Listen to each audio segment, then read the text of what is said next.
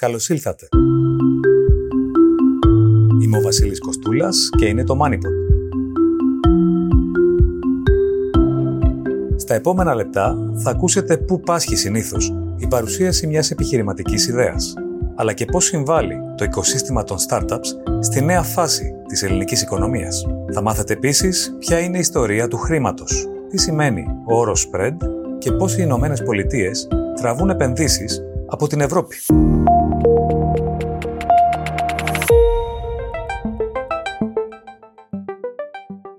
Πόσα χρήματα περιμένουν τις επόμενες startups και τι θα κρίνει την επιτυχία τους; Έχουμε αλλαγή υποδείγματος στην ελληνική οικονομία; Ποιος είναι τώρα ο κίνδυνος; Το MoneyPod φιλοξενεί τον εταίρο στο κεφάλαιο επενδύσεων τεχνολογίας Big Pie, αρθρογράφο και συγγραφέα Αρίστο Δοξιάδη. Χαίρετε κύριε Δοξιάδη. Καλημέρα. Ποιος είναι σήμερα ο μεγαλύτερος πονοκέφαλος για ένα φαντ στην Ελλάδα, Πώς θα βρει business plans που θα βγάζουν νόημα ή πώς θα απορρίψει κάποια από αυτά; Θέλω να πω, είστε αντιμέτωποι με πληθώρα ή με ένδια αξιόλογων προτάσεων; Ε, εξαρτάται πώς θα το δει κανείς. Έχουμε πληθώρα προτάσεων που έχουν αξιόλογα στοιχεία. Ε, έχουμε πολύ λίγες προτάσεις που καλύπτουν όλα μας τα κριτήρια. Και το κριτήριο που συνήθως λείπει είναι η ικανότητα των ε, ιδρυτών να πλησιάσουν τις αγορές. Να μας έρχονται πολύ ωραίες τεχνολογίες, πολύ ωραίες ιδέες, ε, αλλά όταν πιέζουμε να καταλάβουμε, ξέρει ο άνθρωπος αυτός πώς θα βρει τους πρώτους πελάτες, πού θα τους βρει, τι ανάγκες έχουν οι πελάτες. Εκεί υπάρχουν ελλείψεις. Μπορεί να καταλήξει δηλαδή μια ιδέα να είναι πολύ καλή, αλλά να αποδειχθεί θεωρητική. Ναι, ακριβώς. Αυτή τη στιγμή που συζητάμε, αθρηστικά, περίπου πόσα χρήματα υπάρχουν στην Ελλάδα και περιμένουν τις επόμενες startups συνολικά στην αγορά; Περίπου 400 εκατομμύρια που έχουν αυτή τη στιγμή περίπου 8 funds. Ας πούμε. Πόσο value for money έχουν αποδειχθεί για την οικονομία μας οι κρατικές και ευρωπαϊκές χρηματοδοτήσεις στον τομέα των startups; Έχει μετρηθεί με κάποιο τρόπο η προστιθέμενη αξία που παράγεται από αυτές τις ενέσεις ρευστότητας; Δεν έχω δει μέτρηση καλή να το πω έτσι. Είναι πολύ εύκολο να βγάλουμε κάποιους γενικούς δείκτες, αλλά κάποιος που να έχει κάτσει και να έχει κοιτάξει, κοιτάζοντας μία-μία τις επιχειρήσεις, πόσο πραγματικά έχουν ωφεληθεί από αυτά τα χρήματα, δεν έχει γίνει. Να σας δώσω ένα παράδειγμα. Εγώ μπορώ να σας πω αυτή τη στιγμή εύκολα πόση απασχόληση έχουν οι 23 εταιρείες στις οποίες έχουμε επενδύσει. Σε ποιο βαθμό οφείλεται αυτό στα δικά μας χρήματα; Δεν το ξέρω γιατί αυτοί έχουν πάρει χρήματα και από άλλους. Μπορεί αν δεν είχαμε επενδύσει εμείς και πάλι να είχαν πάει καλά. Οπότε αυτού του είδους η προσεκτική μέτρηση δεν έχει γίνει, αν με ρωτάτε για μέτρηση. Αν με ρωτάτε όμως την αίσθηση που έχω για, το, για την επίδραση στην αγορά, νομίζω ότι για διάφορους λόγους μπορώ να πω ότι επειδή το ελληνικό μοντέλο ανάπτυξης πρέπει να πάει προς τα εκεί, γιατί δεν έχουμε πολλές άλλες επιλογές, είναι πολύ σημαντικό ότι υπάρχουν αυτά τα χρήματα και ξεκίνησαν κάποιες εταιρείες με βάση αυτά. Γιατί έτσι κτίζεται μια μακροπρόθεσμη δυναμική. Έτσι. Στο Big Pie ε, έχετε πλέον έναν δεύτερο γύρο χρηματοδότησης για επίδοξους επιχειρηματίες.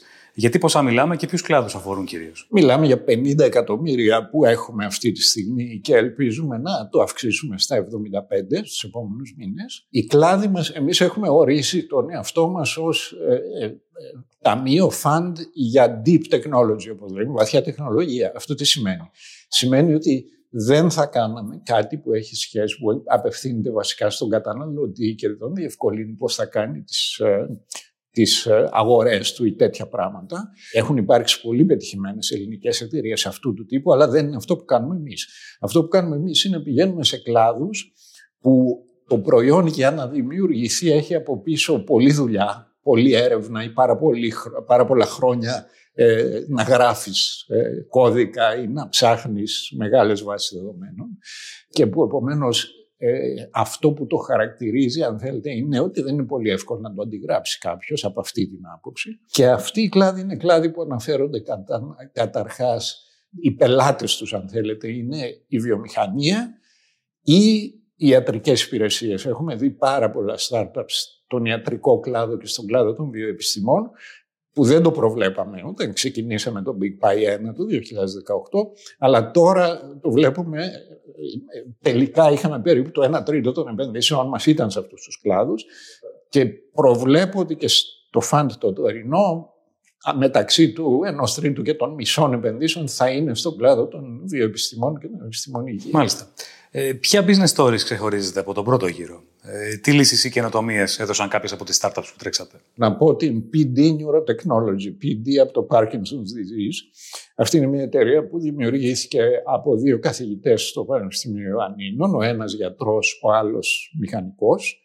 Είχαν και δύο άλλους business συνεργάτες, τέσσερις δηλαδή ιδρυτές της εταιρείας, η οποία έχει δημιουργήσει μια συσκευή που έχει και πάρα πολύ machine learning από πίσω, ε, που την φοράει ο ασθενής του Πάρκινσον στο σπίτι του ε, και αυτό μετράει ε, σε τι κατάσταση βρίσκεται και αυτό βοηθάει πάρα πολύ το γιατρό να, να ρυθμίσει τη δοσολογία. Δυστυχώς τα φάρμακα για το Πάρκινσον είναι φάρμακα με παρενέργειες και επομένως είναι σημαντικό να ρυθμίζεται η δοσολογία. Αυτή λοιπόν η συσκευή είναι η καλύτερη στον κόσμο αυτή τη στιγμή. Έχει αρχίσει και πουλάει καλά σε αρκετές χώρες και ελπίζω ότι θα πάει πάρα πολύ καλά. Και αυτό είναι μια, μια εταιρεία που ετάχει όλα, αν θέλετε. Βγήκε από την ερευνητική κοινότητα, έχει, ε, έχει ένα χρήσιμο προϊόν με ωφέλεια πραγματική για την ανθρωπότητα και πάει στην παγκόσμια αγορά.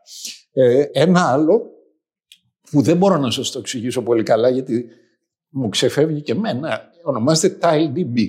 Είναι ένας καινούριος τρόπος να οργανώνεις τις μεγάλες βάσεις δεδομένων, οι εταιρείες ας πούμε που έχουν πάρα πάρα πολλά στοιχεία ε, για βιοδείκτες, για, για, για genomes, πώς θα για γονιδιακές βάσεις δεδομένων που έχουν στοιχεία στα επίπεδα πολλών terabytes. Ή εταιρείες που ε, είναι στις χρηματαγορές και έχουν πάρα πολλά στοιχεία για το πώς κινούνται τα τελευταία 20 χρόνια διάφορες μετοχές, διάφορα αυτά. Αυτά είναι τεράστια βάση δεδομένων που είναι αρκετά βάρη και δύσκολο να τις ε, οργανώνεις και να τις χρησιμοποιείς. Ένας λοιπόν Έλληνας ιδρυτής που μεγάλωσε στην Ξάνθης, σπούδασε στο Αριστοτέλειο, ε, έκανε το διδακτορικό του στο Πολυτεχνείο του Χονγκ Κόνγκ, πήγε στην Αμερική, στη Βοστόνη και δούλευε στο MIT και την Intel τον βάλανε στο Broad Institute να οργανώσει τα δεδομένα του Broad Institute. Το Broad Institute είναι ένα από τις μεγαλύτερες βάσεις δεδομένων σε γονιδιακή στον κόσμο. Και προσπαθώντας να οργανώσει τα δεδομένα του Broad Institute, σκέφτηκε αυτή την καινούργια αρχιτεκτονική. Και αυτή τη στιγμή έχει ε, πελάτες ε, σε πάρα πολλές βιομηχανίες Αμερικάνικες. Πάει πάρα πολύ καλά. Η βάση του είναι στη Βοστόνη, αλλά έχει και πολύ κόσμο εδώ στην Ελλάδα. Άρα θα έβαζε και την ILDB. Νομίζω αυτές οι δύο είναι αρκετά χαρακτηριστικές. Και νομίζω είναι τέτοιες περιπτώσεις είναι πολύ καλό να, να ακούγονται. Παρεμπιπτόντως, η κατάρρευση της Silicon Valley Bank θα πρέπει να ανησυχεί ιδιαίτερα τις ελληνικές startups. Είδαμε κάποιες από αυτές να μεταφέρουν άρον-άρον τα χρήματα ναι. να τοποθετήσει. Όχι, από τη στιγμή που μπήκε μέσα το κράτος το Αμερικάνικο και εγγύησε τις καταθέσεις, δεν δημιουργεί άμεσο πρόβλημα. Προφανώς δημιουργεί ένα ευρύτερο πρόβλημα στο παγκόσμιο τραπεζικό σύστημα, αλλά αυτό δεν είναι πρόβλημα των startups, ειδικά είναι γενικότερο. Για τα startups θα δημιουργήσει ένα πρόσθετο εμπόδιο σε εκείνα που φτάνουν σε ένα επίπεδο ρημότητας ε, που θα μπορούσαν να πάρουν και δάνειο. Να εξηγήσω τι εννοώ. Τα περισσότερα startups, εκτός αν πια έχουν αρχίσει και έχουν κέρδη, και αργούν να έχουν κέρδη συνήθως, ακόμα και τα πολύ καλά startups, ε, γιατί μεγαλώνουν πάρα πολύ γρήγορα και βάζουμε πάρα πολλά χρήματα για να το βοηθήσουμε να μεγαλώσουν. Λοιπόν, όταν αρχίσουν να έχουν κέρδη, λίγο πριν αρχίσουν να έχουν κέρδη, μπορούν να πάρουν ε, και τραπεζικό δανεισμό, αλλά συνήθως από ειδικές τράπεζες. Και η Silicon Valley Bank ήταν η πιο ειδικευμένη σε αυτό στην Αμερική αλλά και στο Λονδίνο. Το, το, ο κλάδος του Λονδίνου έδινε και σε αρκετές ευρωπαϊκές startups. Αυτό για ένα διάστημα θα παγώσει. Δηλαδή για εκείνη την κατηγορία των startups που, που θα παίρνανε venture debt όπως το λέμε, για ένα διάστημα δεν θα πάρουν. Φαντάζομαι θα βρεθούν τρόποι αργότερα κάποιοι άλλοι να αρχίσουν. Ήταν δηλαδή μια τράπεζα που είχε τα χαρακτηριστικά για να δώσει ναι, δάνεια σε startups. σε αυτό. Καλή διάσταση αυτή. Ε, εσείς όταν εξετάζετε μια επιχειρηματική πρόταση, πού εστιάζετε περισσότερο; Να δώσουμε ένα σκονάκι ε, για όσους έρθουν να ζητήσουν χρήματα από το Big Pie. Λοιπόν, ε, εντάξει, είναι τα κλασικά. Εστιάζουμε στην, ε, στον ψυχισμό, αν θέλετε, των ιδρυτών. Δηλαδή δεν φτάνει να, είναι, να έχουν καλή σκέψη και πολλές γνώσεις. Πρέπει να το έχουν το μεράκι μέσα τους, να γίνουν επιχειρηματίες, που είναι ένα ειδικό είδος ανθρώπου. Το δεύτερο είναι εστιάζουμε στο προϊόν να έχει κάτι που το ξεχωρίζει από άλλα προϊόντα. Όπως ξαναλέω ότι στο, στο λεγόμενο Deep Tech δεν κοιτάς μόνο το πόσο γρήγορα ε, μπορεί κάποιος να δημιουργήσει ένα στόλο από τελιβεράδες και να το κάνει καλύτερα από τους άλλους. Ε, κοιτάς κάτι που το ξεχωρίζει πραγματικά με την έννοια ότι είναι πολύ δύσκολο να αντιγράψεις το προϊόν. Άρα το κοιτάμε αυτό, αν έχει δουλειά πίσω που κάνει δύσκολη την αντιγραφή του προϊόντος. Ε, και το τρίτο που, δεν, ε, που αυτά τα καταλαβαίνουν όλοι, ένα πράγμα που κοιτάμε επίσης και που δεν πολύ καταλαβαίνουν οι founders όταν έρχονται, είναι κοιτάμε να δούμε αν ξέρουν το είπα και στην αρχή, με ποιο τρόπο θα πλησιάσουν τον πελάτη. Μπορεί να έχεις μια καταπληκτική λύση που τη δείχνεις σε μένα που είμαι και εγώ άσχετος από το συγκεκριμένο κλάδο και πω πω, πω λύνεις ένα πρόβλημα και είναι προφανές ότι το λύνεις και μπράβο και μετά πας σε αυτό που θες να το χρησιμοποιήσει και σου λέει δεν θέλω να μπλέξω τώρα με αυτό γιατί εγώ δουλεύω με τελώ διαφορετικό τρόπο. Μπορεί να έχεις δίκιο, αλλά δεν θα το βάλω γιατί έχω άλλα πράγματα να κάνω. Λοιπόν, εκεί θέλει πολύ τέχνη και, και στο να κάνεις διάγνωση τι πραγματικά χρειάζεται, αλλά και στο πώς θα πουλήσεις. Αυτό, αν θέλετε, είναι το τρίτο βασικό στοιχείο που συχνά δεν το βλέπουμε. Και είναι και το πιο δύσκολο ενδεχομένως μέρος όπως το περιγράφετε και μάλλον τις περισσότερες φορές αποδεικνύεται στην πράξη κατά πόσο δουλεύει ή όχι. Πρέπει να πω το εξής, ότι εμάς ε, πολλές από τις καλές μας εταιρείες είναι με Έλληνε της Διασποράς. Δηλαδή, ας πούμε, η TileDB που σας ανέφερα πριν και άλλες αυτοί συνήθως έχουν το πλεονέκτημα ότι καταλαβαίνουν πιο καλά την αγορά που θα χτυπήσουν. Ε, δηλαδή, και καταλαβαίνουν καλύτερα την παγκόσμια αγορά. Ναι, ακριβώς. Και είναι κοντά στον πελάτη, δηλαδή τον έχουν γνωρίσει σε συνέδρια, σε αυτό κτλ. Και αυτό βοηθάει. Δικτύωση λέγεται. Ναι, δικτύωση, ακριβώς. Πέρα από τα χρήματα, ε, τι μέρος του έργου σας καταλαμβάνει η παροχή τεχνονοσία, η καθοδήγηση μιας επιχείρησης; Ε, θέλετε να μας περιγράψετε τον τρόπο που δουλεύετε σε αυτό το κομμάτι; Ναι. Ε, Νομίζω το, το, η κύρια δουλειά μας είναι να τον βοηθήσουμε τον, τον ιδρυτή της εταιρείας να έχει συγκεκριμένους στόχους και συγκεκριμένα χρονοδιαγράμματα. Συνήθως οι ιδρυτές είναι πάρα πολύ creative άνθρωποι και τους αρέσει να ψάχνουν πολλά διαφορετικά. Εμείς παίζουμε λίγο το ρόλο, ωραία τα λες, αλλά τι θα κάνεις στου επόμενους τρεις μήνες, τι θα κάνεις μέσα στο χρόνο. Αναλαμβάνετε να τους οργανώσετε. Να τους οργανώσουμε, κυρίως να τους κρατάμε focused, που λέμε σε ένα πράγμα. Αυτό, αν θέλετε, είναι η, η πιο βασική μας καθημερινή δουλειά. Από εκεί και πέρα, όταν έρθει η ώρα να σηκώσουν περισσότερα χρήματα, γιατί σχεδόν πάντα τα χρήματα που βάζουμε εμείς σε ένα startup δεν φτάνουν για να φτάσει να γίνει κερδοφόρο, θα χρειαστεί να σηκώσει άλλη μία, άλλες δύο, άλλες τρεις φορές κεφάλαια από venture capital. Τους βοηθάμε να πλησιάσουν το venture capital και να μιλήσουν με το σωστό τρόπο. Ε, και ένα τρίτο πράγμα που τους βοηθάμε είναι να διαγνώσουν τις αδυναμίες τους. Το είπα και πριν, μπορεί ο άλλος να μην έχει καταλάβει ότι ο χαρακτήρας του δεν κάνει για να πουλάει. Ε, προσπαθούμε να του πούμε ότι χρειάζεσαι έναν τέτοιο τύπο να σε συμπληρώνει. Και αφού τον πείσουμε να ψάξουμε μαζί να βρούμε αυτόν τον έναν τέτοιο τύπο. Μάλιστα, τους βοηθάτε δηλαδή να διαμορφώσουν τα, την ομάδα τους. Την ομάδα, ναι. Οι άνθρωποι που σας προσεγγίζουν συνήθως είναι περισσότερο επιχειρηματίες ή περισσότερο προγραμματιστές; Ε, Ποιο είναι το DNA. Ακριβώς επειδή είμαστε στο Deep Tech, είναι περισσότερο προγραμματιστές ή μηχανικοί ή επιστήμονες, όχι μόνο προγραμματιστές. Μπορεί να είναι χημικός μηχανικός, μπορεί να είναι γιατρός. Σωστά. Ε, αυτοί που είναι πρώτα επιχειρηματίες δεν έρχονται συνήθως, δεν κάνουν συνήθως deep tech στην Ελλάδα. Δηλαδή τα μεγάλα success stories που έχουμε ακούσει, η Blue Ground, ξέρω εγώ, η FlexCar κτλ. Από επιχειρηματίες δημιουργήθηκαν, όχι από μηχανικούς. Αλλά δεν είναι σε deep tech. Στο deep tech συνήθως ξεκινάει από, από τους επιστήμονες και τους μηχανικούς. Μάλιστα. Κάπου εκεί μέσα, σε αυτό που ονομάζουμε οικοσύστημα επιχειρηματικής καινοτομίας, ε, βρίσκονται και τα ελληνικά πανεπιστήμια. Ε, τελευταία βλέπουμε μια κινητικότητα ε, που μεταφράζεται στους λεγόμενους τεχνοβλαστούς, δηλαδή σε spin-offs εταιρείες ε, που βγαίνουν από τους κόλπους της ανώτατης εκπαίδευσης. Για να αξιοποιήσω και μια διατύπωση που χρησιμοποίησατε σε ένα άρθρο σας, ε, κατά τη γνώμη σας έχουν καυθεί ιδεολογικές αντιστάσεις στην εμπορευματοποίηση της γνώσης, όπως αποκαλούν τη σύνθεση της εκπαίδευσης με την οικονομία οι επικριτές της στην Ελλάδα; Ε, έχουν καυθεί σε σχέση με το τι είχαμε πριν 10 χρόνια, ναι.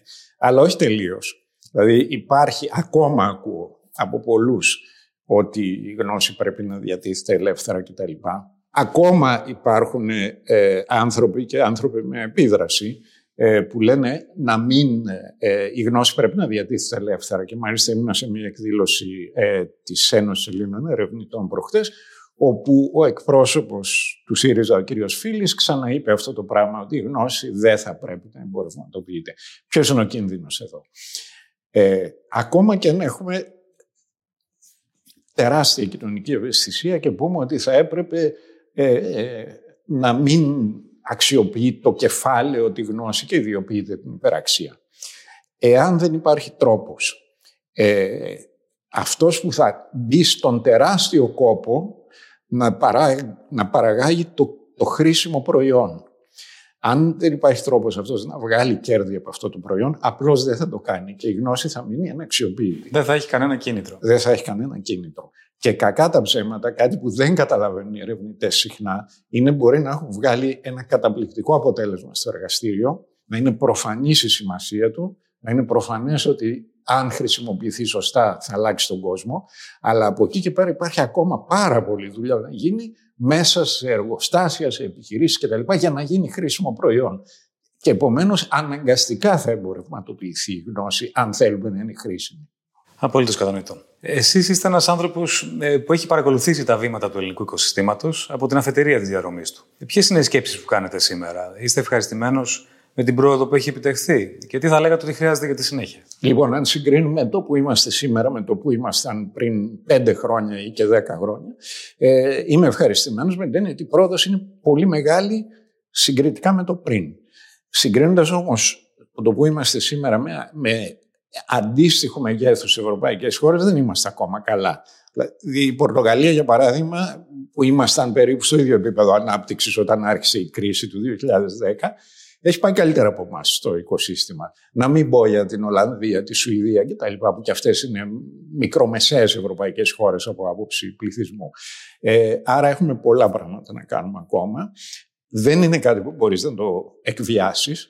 Ε, θέλει διάρκεια και θέλει ε, υπομονή και από την πολιτική ηγεσία και από τους επενδυτές να μην υπάρχουν εκπλήξεις, να υπάρχει συνέχεια και θα το χτίσουμε. Και σας λέω ότι έχουμε ένα μεγάλο πλεονέκτημα που είναι οι Έλληνες της Διασποράς, ε, που αυτοί μπορούν να βοηθήσουν πάρα πολύ. Βλέπω δίνεται έμφαση σε αυτό. Ναι. Η ελληνική οικονομία έχει ανακάμψει από τα χαμηλά της και η χώρα αποκτά αργά αλλά σταθερά ένα ανανεωμένο αφήγημα απέναντι στην παραγωγή και την επιχειρηματικότητα. Προς στιγμή, με την όθηση και αντικειμενικών λόγων την περίοδο της πανδημίας, φάνηκε να δημιουργείται ένα momentum για το brain gain στην Ελλάδα. Εσείς τι καταλαβαίνετε, επιστρέφει κόσμος που μπορεί να βάλει πλάτε στην εθνική προσπάθεια ή όχι; Ναι, και έχει σχέση και με τους Έλληνες της Διασποράς που έλεγα πριν.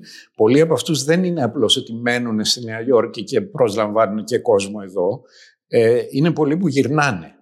Ε, και δεν μιλάω μόνο για τους ιδρυτές των εταιριών, μιλάω και για τα στελέχη που προσλαμβάνουν. Δηλαδή, ξέρω αρκετές εταιρείες που παίρνουν αφενός ανθρώπους νέους, χωρίς πολλά χρόνια εμπειρίας από την τοπική αγορά, Αφετέρου φέρνουν και Έλληνες που είναι στο Μόναχο ή στη Στοκχόλμη και έχουν 10 χρόνια εμπειρία στον κλάδο για να διοικήσουν και να εκπαιδεύσουν τους νέους ανθρώπους. Αυτό είναι ένα μοντέλο που λειτουργεί. Τώρα, αν βάλουμε κάτω αριθμούς, δεν νομίζω ότι οι αριθμοί είναι εντυπωσιακοί αυτό που έχουν γυρίσει, αλλά είναι άνθρωποι κλειδιά. Και γιατί επιστρέφουν; Αυτό πολύ θα ήθελα να, να γίνει μια έρευνα του γιατί επιστρέφουν. Ρωτάω πολλούς. Ε, ή τους ρωτάω γιατί επέστρεψαν ή ρωτάω υπό ποιες προποθέσει θα επέστρεφε, τι χρειάζεται για να επιστρέψεις. Κάποιος θα έλεγε ότι μπορεί να αρκούσε το να αλλάξει μεγάλη εικόνα στην οικονομία και να πέσει ε, ε, σταθερότητα. Ναι, αυτό μετράει αυτό μετράει. Δηλαδή, ο κόσμος που έφυγε το καλοκαίρι του 2015 ήταν πολύ συγκεκριμένος κόσμος με τρομερές ικανότητες και έφυγε τρομαγμένος από το τι πάει να γίνει στη χώρα και με την αίσθηση ότι τώρα είμαστε μια κανονική ευρωπαϊκή χώρα, γυρίζει. Προφανώς χρειάζεται καλή, καλή μισθή, αλλά η καλή ελληνική μισθή ε, δεν είναι ίδιοι με τους καλούς μισθούς του Λονδίνου ή της Νέας Υόρκης. Δηλαδή, μπορείς με τα μισά λεφτά να ζήσει εξίσου καλά στην Αθήνα. Κάποια άλλα πράγματα που χρειάζονται είναι και δεν τα έχουμε ίσως αρκετά καλά, είναι αρκετά καλά σχολεία και ιδίως αν θέλουμε να φέρουμε ξένους. Γιατί καλός ο Έλληνας της Διασποράς, αλλά μας ενδιαφέρει να έρθει και ο Τσέχος, να έρθει και ο άνθρωπος από τη Συρία που να έχει ικανότητες και εκεί χρειάζεται και αγγλόφωνα σχολεία. Ένας παράγοντας που έχω ακούσει να μου λένε και δεν το είχα σκεφτεί, ενώ εγώ νομίζω ότι όταν κάνεις παιδιά έξω, είναι πιο δύσκολο να αποφασίσεις να έρθεις πίσω. Ισχύει για πολλούς, αλλά ισχύει και το αντίστροφο για πολλούς άλλους. Λένε όταν κάνω παιδιά θέλω να μεγαλώσουν και με τους παππούδες και τις γιαγιάδες. Και, είναι ένας και χρειάζονται ενδεχομένως και τη βοήθειά τους. Και χρειάζονται και τη βοήθειά τους, ναι. Το 2013, αν δεν κάνω λάθος, είχατε γράψει το Άρωτο Ρήγμα. Ε, ένα βιβλίο στο οποίο ουσιαστικά είχατε συνοψίσει τις παθογένειες του αναπτυξιακού μοντέλου στην Ελλάδα.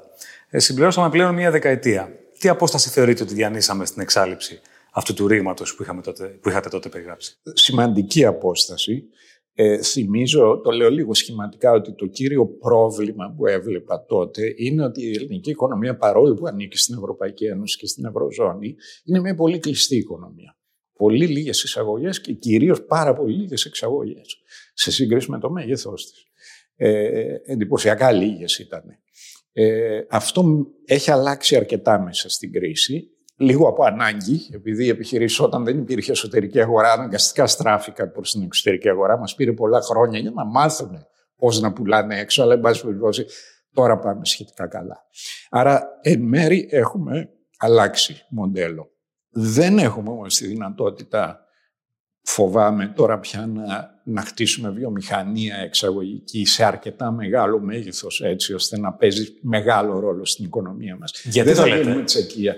Γιατί νομίζω ότι έχει λίγο περάσει ο, ο καιρός και ε, είναι και θέμα μεγέθους επιχειρήσεων, είναι και θέμα εργατικού δυναμικού.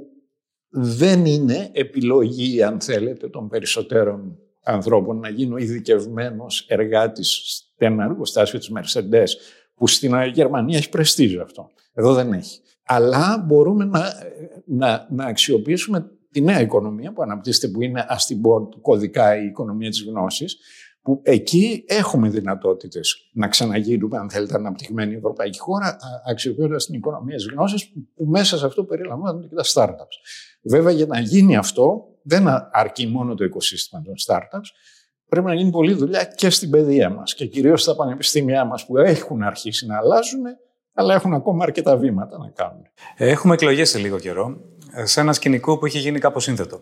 Ε, Ω ενεργό μέλος του επιχειρηματικού και τεχνολογικού οικοσυστήματος, ε, πώς παρακολουθείτε τις πολιτικές εξελίξεις, πόσο σας ανησυχεί σε αυτή τη φάση το πολιτικό ρίσκο στην Ελλάδα, για να το πω και στη γλώσσα της αγοράς; Καταρχάς, με ανησυχεί και νομίζω όλους ανησυχεί η ενδεχόμενη αστάθεια.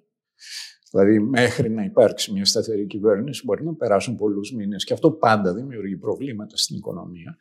Ε, αλλά, ας πούμε, μετά έρχεται μια καινούργια κυβέρνηση. Αν αυτή η καινούργια κυβέρνηση ε, σταματήσει το άνοιγμα ε, που έχει γίνει τα τελευταία χρόνια της οικονομίας, της παιδείας, ε, και ξανακλειστεί στις παλιές συντεχνίες, φοβάμαι ότι εκεί θα χάσουμε πάλι το τρένο και της τέταρτης βιομηχανικής επανάστασης ή της οικονομίας της γνώσης που τώρα έχουμε αρχίσει να, να το πλησιάζουμε. Ας πούμε. Αυτό με ανησυχεί ότι υπάρχει ένας κίνδυνος να γυρίσουμε σε ένα κλειστό συντεχνιακό μοντέλο. Τον κίνδυνο του πισωγυρίσματος που περιγράψατε μόλις. Κύριε Δοξιάδη, ευχαριστώ πολύ. Και εγώ ευχαριστώ. Ιστορία.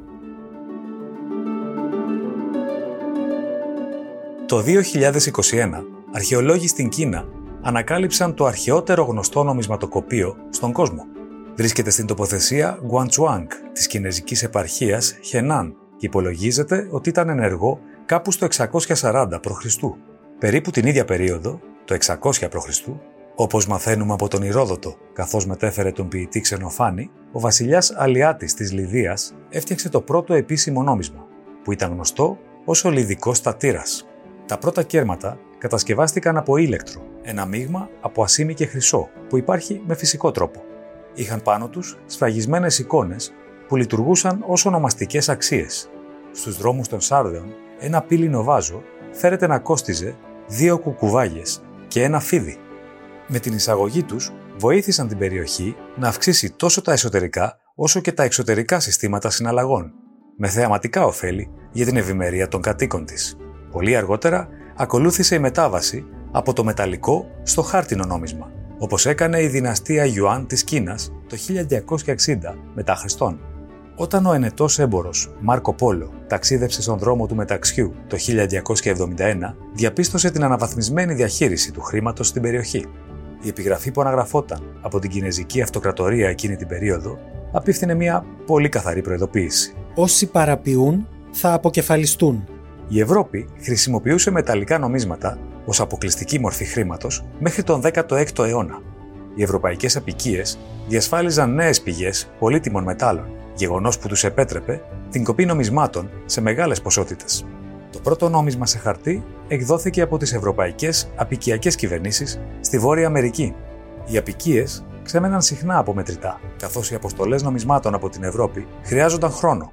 Γι' αυτό και το 1685 η γαλλική απικία στον Καναδά διέθεσε στους στρατιώτες τραπουλόχαρτα που είχαν υπογραφεί από τον κυβερνήτη. Με τη μία μορφή ή την άλλη, το χρήμα αποτελεί μέρος της ανθρώπινης ιστορίας εδώ και 5.000 χρόνια, αντικαθιστώντας σταδιακά το ανταλλακτικό σύστημα που προϋπήρχε και βασιζόταν στο άμεσο εμπόριο αγαθών και υπηρεσιών. Σήμερα, η συνολική ποσότητα χρήματος σε όλο τον κόσμο εκτιμάται στα 418 τρισεκατομμύρια δολάρια. Τι είναι το spread? Ο όρος αναφέρεται στη διαφορά που προκύπτει όταν συγκρίνει κανείς δύο τιμές, επιτόκια ή αποδόσεις. Συχνά περιγράφει το χάσμα μεταξύ της προσφοράς και της ζήτησης ενός τίτλου ή περιουσιακού στοιχείου, όπως μια μετοχή, ένα ομόλογο ή κάποιο εμπόρευμα. Το spread κατά βάση εκφράζεται σε μονάδες βάσης, γνωστές ως BPS. Οι επενδυτές επιχειρούν να αποφεληθούν από ένα spread, ποντάροντας ότι το εύρος του είτε θα περιοριστεί είτε θα μεγαλώσει με την πάροδο του χρόνου. Στην περίοδο της ελληνικής κρίσης, το spread του δεκαετούς ομολόγου του ελληνικού δημοσίου σε σχέση με τους αντίστοιχους τίτλους της Ευρώπης συγκέντρωνε τα βλέμματα επενδυτών, αναλυτών και κυβερνητικών αξιωματούχων, καθώς ήταν κρίσιμος δείκτης για την πορεία της ελληνικής οικονομίας. Στην Ευρωζώνη, κορυφαίο σημείο αναφοράς αποτελεί το δεκαετές ομόλογο της Γερμανίας. Για την Ελλάδα, σημασία έχει και το spread με χώρες του Ευρωπαϊκού Νότου, όπως η Ιταλία, η οποία έχει επίσης υψηλό δημόσιο χρέος, ή την Πορτογαλία, μια οικονομία παρόμοιου μεγέθους με την Ελλάδα, η οποία επίσης βρέθηκε στο μάτι του κυκλώνα την περίοδο της κρίσης. Το ήξερες;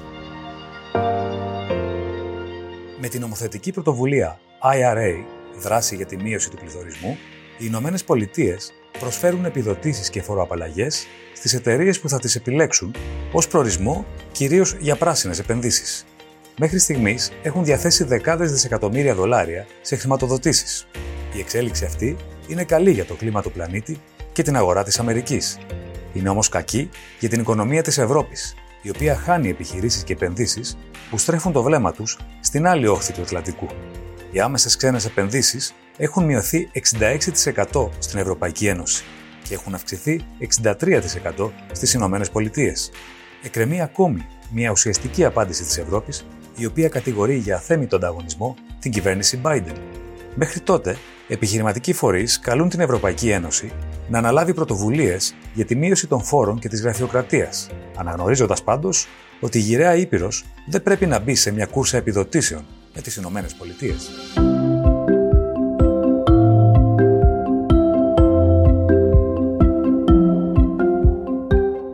Ακούσατε το MoneyPod. Θα είμαστε ξανά μαζί την επόμενη Τετάρτη. Μέχρι τότε ακολουθήστε μας στο Spotify, τα Apple ή τα Google Podcasts. Γεια και χαρά!